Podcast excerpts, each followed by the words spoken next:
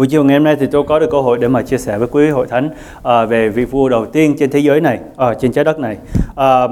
Đây là mục sư Nguyên thì có đến và nhờ tôi chia sẻ với lại hội thánh, và tôi hỏi thì hội thánh đang học về cái gì và những cái đề tài nào, thì mục sư Nguyên có nói là hội thánh đang học về các vua ở trong Kinh Thánh, và nếu mà tôi có thể chia sẻ được về cái khía cạnh những vị vua này tượng trưng cho một cái khía cạnh nào đó của hội thánh hoặc là của cái đời sống cá nhân, thì tôi chia sẻ với quý hội thánh buổi chiều ngày hôm nay về một vị vua đầu tiên trên trái đất này.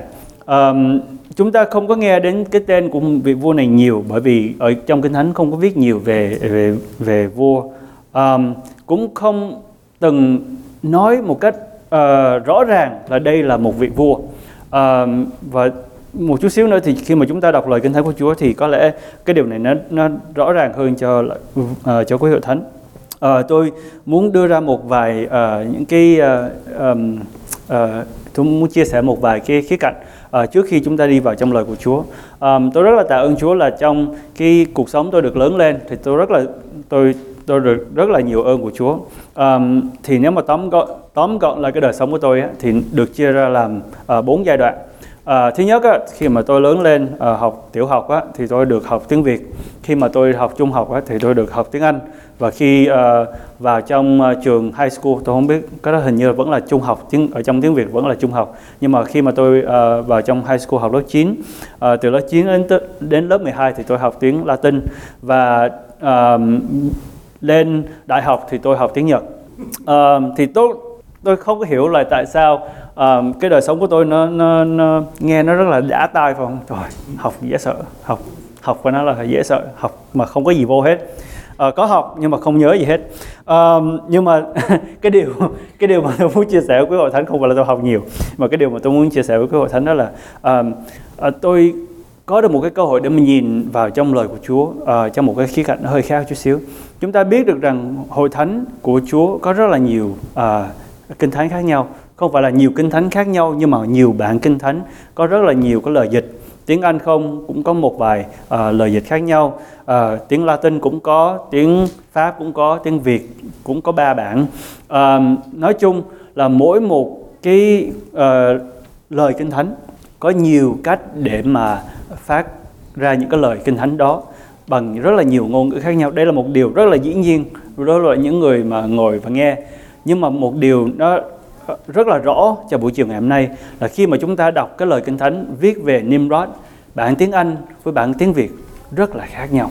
Và đây là cái điều mà tôi muốn chia sẻ với quý hội thánh là khi mà chúng ta trình diện một cái vấn đề nào đó qua một vài ngôn ngữ khác nhau, có lẽ cái lời dịch đó, những cái lời dịch đó nó biến đổi cái ý nghĩa của cái lời nói. Tôi muốn nếu mà quý hội thánh chúng ta có Kinh Thánh, chúng ta mở ra ở trong Sáng-thế Ký đoạn số 10 và chúng ta bắt đầu từ trong câu số 6. Sáng-thế Ký đoạn số 10 câu số 6. Dạ, số 10 ạ. Chúng ta bắt đầu từ Kinh Thánh ở trong Sáng-thế Ký đoạn số 10 trước, xong rồi chúng ta mới qua 11 sau. Chúng ta đọc bắt đầu từ trong câu số 6, cho phép tôi đọc. Con trai của Cham là Cúc, Mitraim, Phúc và Canaan. Con trai của Cúc là Seba, Havila, Saptah, Raema và Sapteka. Con trai của Raema là Sela và Dedan. Và chia ra một phần riêng quay lại Cúc. Cúc sanh Nimrod, ấy là một người bắt đầu làm anh hùng trên mặt đất. Khi lời Kinh Thánh của Chúa viết về con của Cúc đó, thì viết những người kia trước. Mình không biết được là Nimrod sanh là con trai trưởng hoặc là con trai út. Chúng ta không biết, Kinh Thánh không nói, có lẽ tôi chưa học cho nó kỹ, nhưng mà mình không biết rõ được là Nimrod là một người con trai thứ mấy ở trong gia đình này. Nhưng mà điều mà mình thấy hơi đặc nặng đó là phân biệt ra tất cả những người con trai của Cúc đó là Nimrod được điệt riêng ra. Ấy là người bắt đầu làm anh hùng trên mặt đất.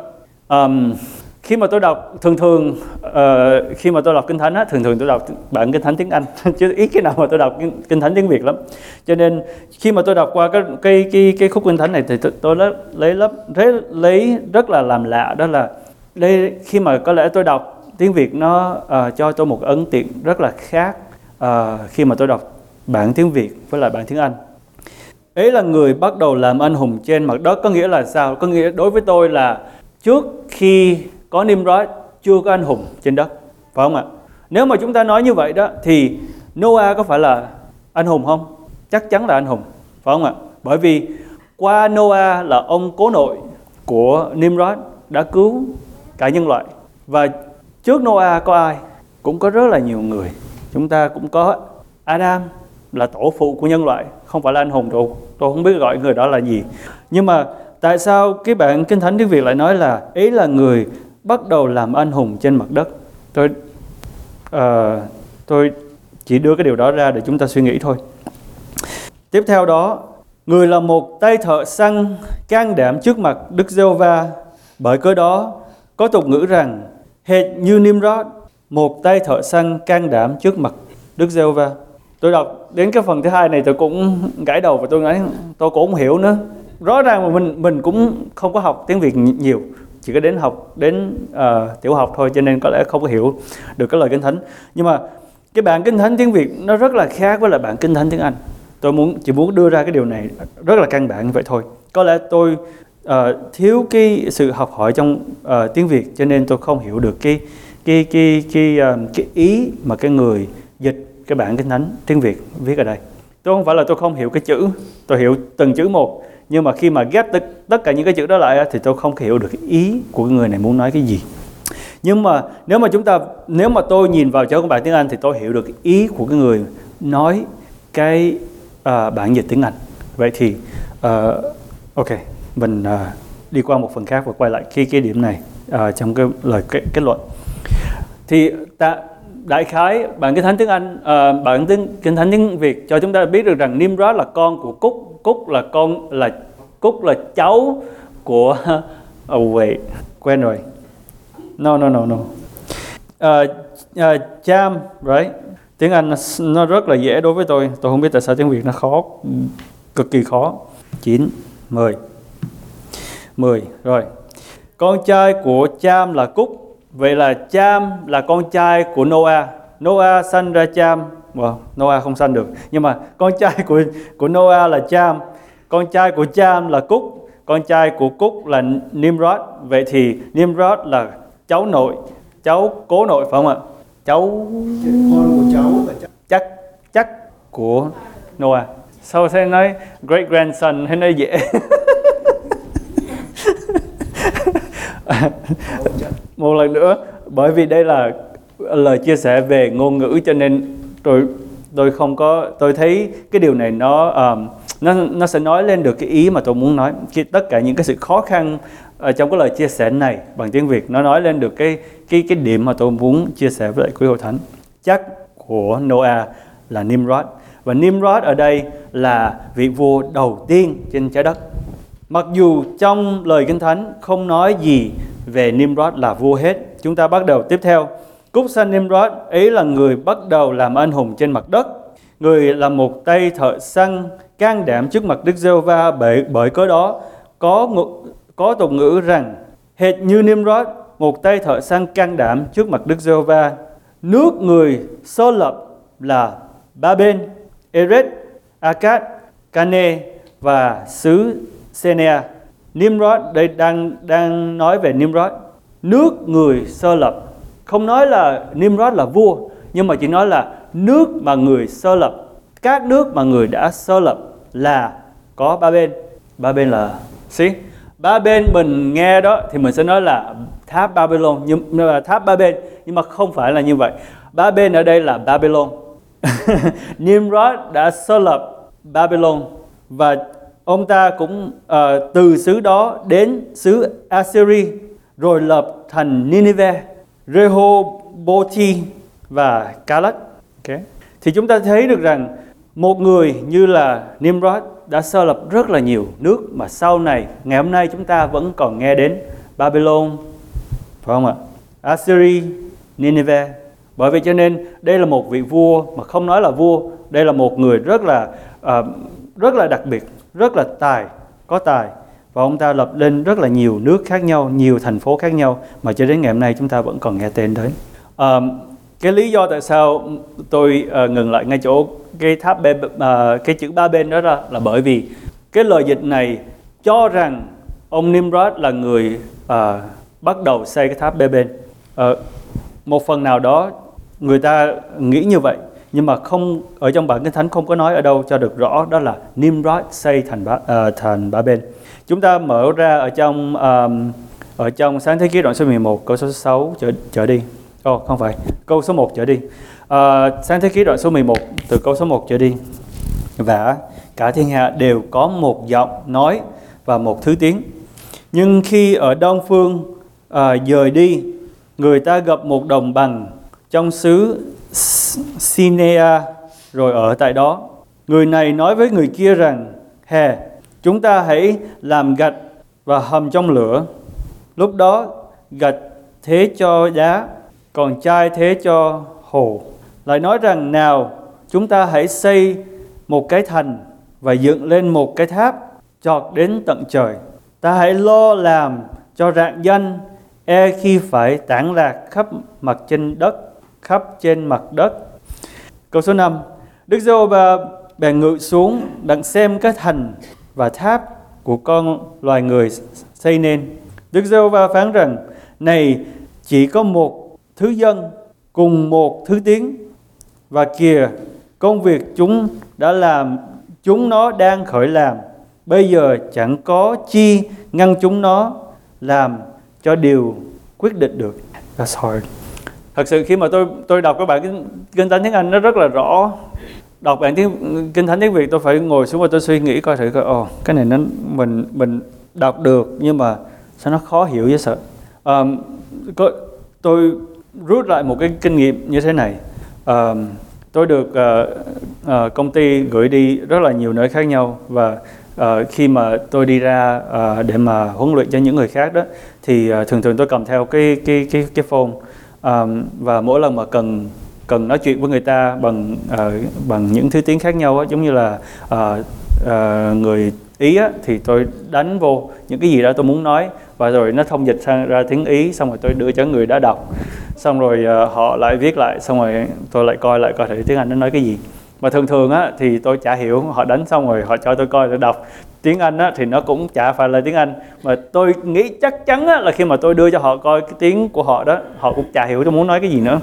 Nhưng mà ít nhất á là chúng tôi có được một cái sự đồng hiểu, đó là mình không hiểu nhau. Nói chung á là nói qua nói lại là mình không hiểu nhau, cho nên nó rất là dễ để mà thông cảm, phải không ạ? Rất là dễ để mà phải lặp đi lặp lại, nói cái đó sai rồi, không làm lại cho đến khi nào nó đúng. Rồi từ ngày này sang ngày kia, 2 tuần lễ rồi mới huấn luyện được cho họ làm những cái công việc mà họ cần phải làm. Thì trong cái sự thông hiểu đó, là mình không hiểu nhau đó, nó rất là dễ để mà làm việc. Và bởi vì mình biết cái người kia không hiểu mình, và họ cũng biết là mình không hiểu họ, cho nên làm việc với nhau nó rất là dễ để thông cảm. Rồi một ngày kia tôi đi qua bên Canada, mọi người đều biết Canada về miền Bắc của mình. Thì mình biết chắc là người Canada họ nói tiếng Anh, phải không ạ? Phần đông họ nói tiếng Anh. Thì ít khi nào mà mình nghĩ người sống ở nước Canada họ lại nói tiếng gì khác. Ít khi nào tôi nghĩ như vậy. Thì tôi có một cơ hội để mà tôi huấn luyện cho một người kia. Anh chàng ta cũng tên là David, tôi cũng tên là David, và chúng tôi ngồi xuống cũng nói chuyện với nhau hàng ngày. Tôi nói thì anh ta cũng yes, cũng cũng cái gì cũng đồng ý hết, ok. Tôi nghĩ qua 6 ngày tôi nói xong rồi mình đi về sớm. Đến ngày thứ 6 tôi ngồi ăn buổi trưa, rồi ngồi xuống nói chuyện với nhau, rồi tôi kể một chuyện vui.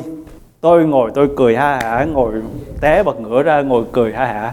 Quay sang anh ta, mặt không có gì hết, không hiểu. 6 ngày sau mình mới khám phá ra được cái người này, mình đang huấn luyện cho cái người này, họ không hiểu một chữ tiếng Anh, bởi vì anh ta nói tiếng Pháp. Tôi mới té bật ngựa ra lần thứ hai, nói chết rồi. Sau 6 ngày mà người này không hiểu gì hết, có nghĩa là sao? Có nghĩa là mình phải ở lại thêm 2 tuần nữa. Đây là một tôi kể chuyện vui, nhưng mà đó là một cái tình hình nó rất là thật đối với tôi, cho nên mỗi một lần mà tôi đi đâu bất cứ bây giờ tôi phải cái ngày đầu tiên á, tôi phải khám phá ra được là cái người này họ nói tiếng gì, chứ mình không thể nào mà mình đoán được. Họ cứ yes, no, okay, không hiểu được, mình không hiểu nhau. Cũng vậy, tôi đọc được lời Kinh Thánh tiếng Việt, nhưng mà nói là hiểu cái lời mà tôi đã đọc trong đoạn số 6 này, đoạn số 11 này, thì thật sự nó không, cái cách mà tôi hiểu cái đoạn Kinh Thánh này nó không giống như là cái bản tiếng Anh. Tôi chỉ muốn đưa ra một điều này thôi, là cái câu gốc của ngày hôm nay là trong câu số 6, phải không ạ? Đức Giê-hô-va phán rằng, này chỉ có một thứ dân, cùng đồng một thứ tiếng. Nó chỉ nói một thứ tiếng thôi. Và kìa, công việc chúng nó đang khởi làm, họ đang bắt đầu làm một công việc gì đó. Bây giờ chẳng có chi ngăn chúng nó làm các điều đã quyết định được. Làm sao? Một thứ dân nói một thứ tiếng, họ đã khởi đầu làm một công việc, và bây giờ không có một cái gì có thể ngăn trở nó làm cái điều mà nó đã định. Thì nếu mà chúng ta phân tích nó ra thì dĩ nhiên rồi, chẳng hạn như là tất cả những người ở đây là một người Việt Nam, chúng ta nói tiếng Việt Nam, ngoài trừ tôi ra. Bây giờ chúng ta muốn làm một công việc gì đó, chúng ta phải làm được, phải không ạ? Đó có phải là cái ý của cái lời Kinh Thánh này hay không? Tôi không nghĩ như vậy, bởi vì nếu như mà đó là cái trường hợp mà Kinh Thánh viết á, thì nó quá đơn giản đi. Nếu mà mọi người đều nói một thứ tiếng, họ không hiểu được nhau, họ làm bất cứ một cái gì đó, thì cái điều đó sẽ xảy ra. Có phải vậy không ạ? Nếu mà chúng ta nói như vậy, có nghĩa là nếu mà chúng ta là một hội thánh nói tiếng Việt, chúng ta khởi sự bất cứ một công việc gì, chúng ta sẽ thành công. Có đúng không ạ? Nó. Tại sao nếu chúng ta cùng một thứ tiếng, chúng ta cùng một dân tộc, chúng ta khởi xướng làm một công việc, tại sao chúng ta không thành công? Không đồng. Nhưng mà ở trong này không nói gì đến tấm lòng hết. Tôi nghĩ cái lời Kinh Thánh này ở trong bản tiếng Anh nó hơi khác đi một chút xíu thôi. Và không, đây họ thành công trong việc mà không đẹp lòng Chúa. Cho phép tôi quay lại để mà chia sẻ cái điều này một chút xíu. Cái tên của của vua Nimrod có nghĩa là người phản loạn. Đó là cái tên Nimrod có ý nghĩa như vậy. Nimrod đến từ chữ Marat ở trong tiếng Hy Lạp. Marat, chữ Marat có nghĩa là làm phản loạn, hoặc là làm cho những người khác phản loạn, an insider. Thì cái chữ Marat đó, khi mà đổi cái chữ đầu, cái chữ đầu tiên là từ chữ M qua chữ N á, trở thành Nimrod á, có nghĩa là đứa phản loạn. Đó là có rất là nhiều người đọc qua các đoạn Kinh Thánh này và cho rằng khi mà họ viết cái tên của Nimrod đó, không phải là họ viết cái tên của ông, nhưng mà viết cái giống như là cái thằng cu vậy đó. Nhưng mà bởi vì cái ông này ông quá nổi tiếng đi, cho nên đặt lại khi mà họ viết lại cái lời cái gia phả của ông Cham á, thì viết cái danh của cái người này. Mình không biết cái tên của ông này là cái gì, nhưng mà mình biết cái danh hiệu của ông là Nimrod, là cái người phản loạn.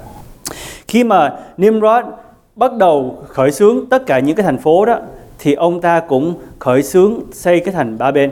Cái lý do tại sao ông ta xây được cái thành Ba-bên với lại cái sự đồng ý của tất cả những người khác để xây cái thành Ba-bên này, thì nó có một cái lý như thế này.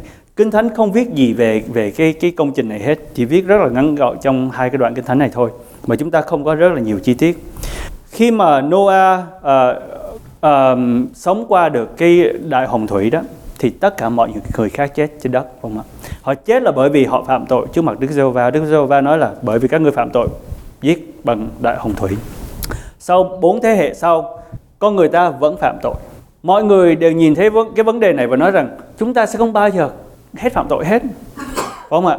Vậy thì họ nghĩ rằng ông Nimrod, ông chỉ cần nói một điều thôi: nếu quý vị muốn có một cái tương lai nó vững bền, nếu quý vị muốn con cái của quý vị sống được không có bị hủy diệt bởi tay của Đức Giê-hô-va, bởi vì nó phạm tội. Để cho phép tôi chia sẻ lại vấn đề này. Tôi chưa có con, nhưng mà tôi biết rất là nhiều người có con. Và nếu mà chúng ta sống ở trong một cái đất nước giống như là ở bên Syria bây giờ, phải không ạ? Không có tương lai. Nếu mà chúng ta sống ở một cái nơi giống như là Ethiopia hoặc là North Africa này kia cái nọ, có rất là nhiều những cái sự tranh chiến hoặc là bệnh tật, hoặc là nếu mà chúng ta đang sống ở tại miền Nam Mỹ có cái bệnh Zika, phải không ạ? Chúng ta rất là quan tâm đến cái vấn đề con cái của chúng ta lớn lên. Vậy thì chúng ta muốn chạy thoát khỏi những cái sự khó khăn này. Người Việt Nam chúng ta bởi vì chiến tranh cho nên rất là nhiều người chúng ta đang ngồi ở tại đây cũng nói lên cái vấn đề chúng ta muốn cái thế hệ tương lai có được một cái tương lai tốt đẹp, vững bền. Khi mà ông Nimrod ông nói với lại dân sự ở đó, ông chỉ đưa ra một vấn đề thôi: quý vị có muốn sống ở một cái nơi mà không cần phải lo, không cần phải thắc mắc, không phải cần phải suy nghĩ đến ngày nào Đức Giê-hô-va sẽ hủy diệt mình bởi vì mình đang phạm tội. Bởi vì mình quay lại, chỉ có 4 thế hệ trôi qua thôi, mới có 4 thế hệ trôi qua thôi. Tất cả những cái kinh nghiệm trong đời sống của họ nói cho họ biết được rằng nếu chúng ta cứ tiếp tục phạm tội thì cái điều gì sẽ cầm lại tay của Đức Giê-hô-va và chúng ta không bị hủy diệt. Không có một cái điều gì hết. Chỉ trừ một điều, đó là Đức Giê-hô-va đã hứa không bao giờ hủy diệt dân sự bằng nước nữa, phải không ạ? Chúa có hứa điều này. Nhưng mà bởi vì chúng ta là con người và chúng ta phạm tội và chúng ta không thể nào mà tin vào trong cái lời hứa của Chúa được. Nếu mà chúng ta có thể tin được thì nó không có đến ngày hôm nay. Bởi vì đó là cái cá tính của con người chúng ta. Cho nên ông Nimrod ông chỉ cần nói với lại dân sự một điều rất là đơn giản thôi: nếu như mà ngày hôm nay chúng ta có thể xây được một cái thành, xây được một cái tháp mà mai mốt mà Đức Chúa Trời có đổ nước xuống đó thì con cái của quý vị vẫn còn sống, thì quý vị nghĩ thế như thế nào? Khi mà chúng ta đọc lại trong cái đoạn Kinh Thánh đoạn số 11 từ câu số 1 cho đến câu số 6 đó, nói rằng họ không xây cái thành Ba-bên bằng đá, họ xây bằng gạch đúc ở trong lò cho nó cứng, cho nó chắc. Và họ không có dùng hồ, nhưng mà họ dùng nhựa đường, phải không ạ? Dạ. Họ dùng cái ở trong cái bản tiếng Anh nó là what is it? Tar. Tiếng Việt gọi là cái gì tôi quên mất rồi. Ve chai. Hả? Dạ, nhựa đường. Ở câu số 4: nào chúng ta hãy xây một cái thành, dựng nên một cái tháp chót cao tận trời. Ta hãy lo làm cho rạng danh. Lộn câu số 3. Hồ. Người này nói với người kia: hè, chúng ta hãy làm gạch hầm trong lửa. Lúc đó gạch thế cho đá, không phải thế cho đá, còn chai thế cho hồ. Họ dùng, I don't know, chai là tar. Ngày hôm nay chúng ta vẫn còn dùng nhựa đường, phải không ạ? Để mà chát mái nhà, để mà xây trên đường, để cho khi mà nước nó đổ xuống nó không có thể ngấm qua. Họ xây dựng nên cái tháp này có một ý thôi: mai mốt mà nếu mà Đức Giê-hô-va mà có đổ nước xuống bằng mưa đó, không ảnh hưởng gì đến mình hết. Đó là cái sự phản loạn mà Nimrod bắt đầu. Ông muốn nói với dân sự là tôi có thể cho cả dân sự có một cái sự tin tưởng như thế này.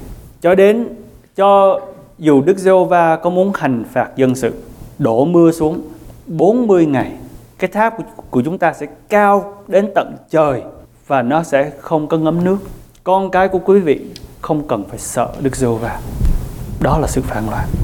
Quý vị không cần phải sợ Đức Giê-hô-va, bởi vì tôi sẽ bảo đảm cho sự an toàn. Tôi sẽ bảo đảm cho cái sự sống còn của gia đình quý. Đó là cái lời hứa của Nimrod cho dân sự.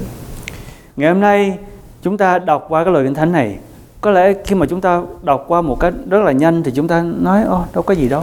Thế xây một cái thành thật cao, tự cao, Đức Chúa Trời đánh cho nó tản loạn, cho các tiếng ngôn ngữ khác nhau vào để cho nó không còn xây nữa. Nhưng mà ở trong này nó có một cái ý khác. Họ muốn xây một cái tháp không phải cao đến tận trời để nói rằng họ có cái sự vinh hiển giống như Đức Chúa Trời. Họ muốn nói như thế này: chúng tôi có thể xây một cái tháp mà cao đến mức độ Đức Giê-hô-va không thể nào còn hành phạt chúng tôi được nữa. Cái quyền năng của Đức Chúa Trời không còn có sự ảnh hưởng trên tôi nữa. Nếu mà Đức Chúa Trời có phạt tôi, nó cũng không có gì hết. tôi không có sợ Đức Chúa Trời nữa. Đó là cái sự phản loạn của Nimrod. Ông nói với dân sự rằng ông có thể bảo đảm được cho sự sống còn của họ, cho dù Đức Chúa Trời phạt họ. Bây giờ ngày hôm nay nếu mà tôi đứng tại đây và tôi nói với quý vị rằng cái sự đe dọa của địa ngục, tôi có thể bảo đảm rằng cái sự đe dọa của địa ngục không có thể đụng chạm được đến quý vị. Tôi có thể bảo đảm được rằng con cái của quý vị sẽ không bao giờ kinh nghiệm địa ngục. Bảo đảm, chắc chắn. Thì quý vị sẽ nghĩ như thế nào? Quý vị sẽ muốn biết làm sao có thể làm được cái vấn đề này. Ông cho dân sự một cái cách, phải không? Đức Chúa Trời đổ mưa xuống, nước dâng lên. Bây giờ chúng ta xây một cái tháp, nó chống nước và nó cao, phải không ạ? Họ nghĩ, đúng rồi, khoái chí quá, thôi làm. Cái điều mà nó khác biệt ở tại đây không phải là cái vấn đề phản loạn nghịch cùng với Đức Trời hay là không. Cái điều mà nếu mà mọi người đều nói một thứ tiếng cùng một dân tộc họp lại để làm một công việc á, nó chỉ thiếu một điều thôi. Nó chỉ thiếu một cái điểm rất là quan trọng. Đó là họ sợ cái gì hoặc là họ tin cái gì. Nếu mà ngày hôm nay chúng ta biết được rằng nước sẽ đến, Đức Chúa Trời sẽ đổ nước xuống cho chúng ta, và một người nào đó đứng ra nói Chúa sẽ đổ nước xuống, nó sẽ dâng lên 30 tấc. Bây giờ chúng ta điều duy nhất mà chúng ta cần phải làm là xây một cái tháp 40 tấc và đắp cho nó không có thấm ngấm nước vô. Đơn giản quá, phần mọi người không có ai, tôi nghĩ chắc chắn không có ai sẽ nói không, tôi không muốn làm. Nó quá đơn giản. Ngày hôm nay cũng vậy. Chúng ta, hội thánh chúng ta có thể làm bất cứ những cái gì chúng ta muốn làm. Dù là phạm tội nghịch cùng Đức Trời, chúng ta cũng có thể làm được. Cũng giống như ông vua Nimrod, chúng ta có thể phản nghịch lại, nghịch cùng với Đức Trời, chúng ta cũng có thể làm được. Và chúng ta đã có được chúng ta đã làm rồi. Nếu mà chúng ta muốn suy nghĩ cho nó cùng, chúng ta có thể phản nghịch lại cùng với Đức Trời. Rất là đơn giản, không phải khó.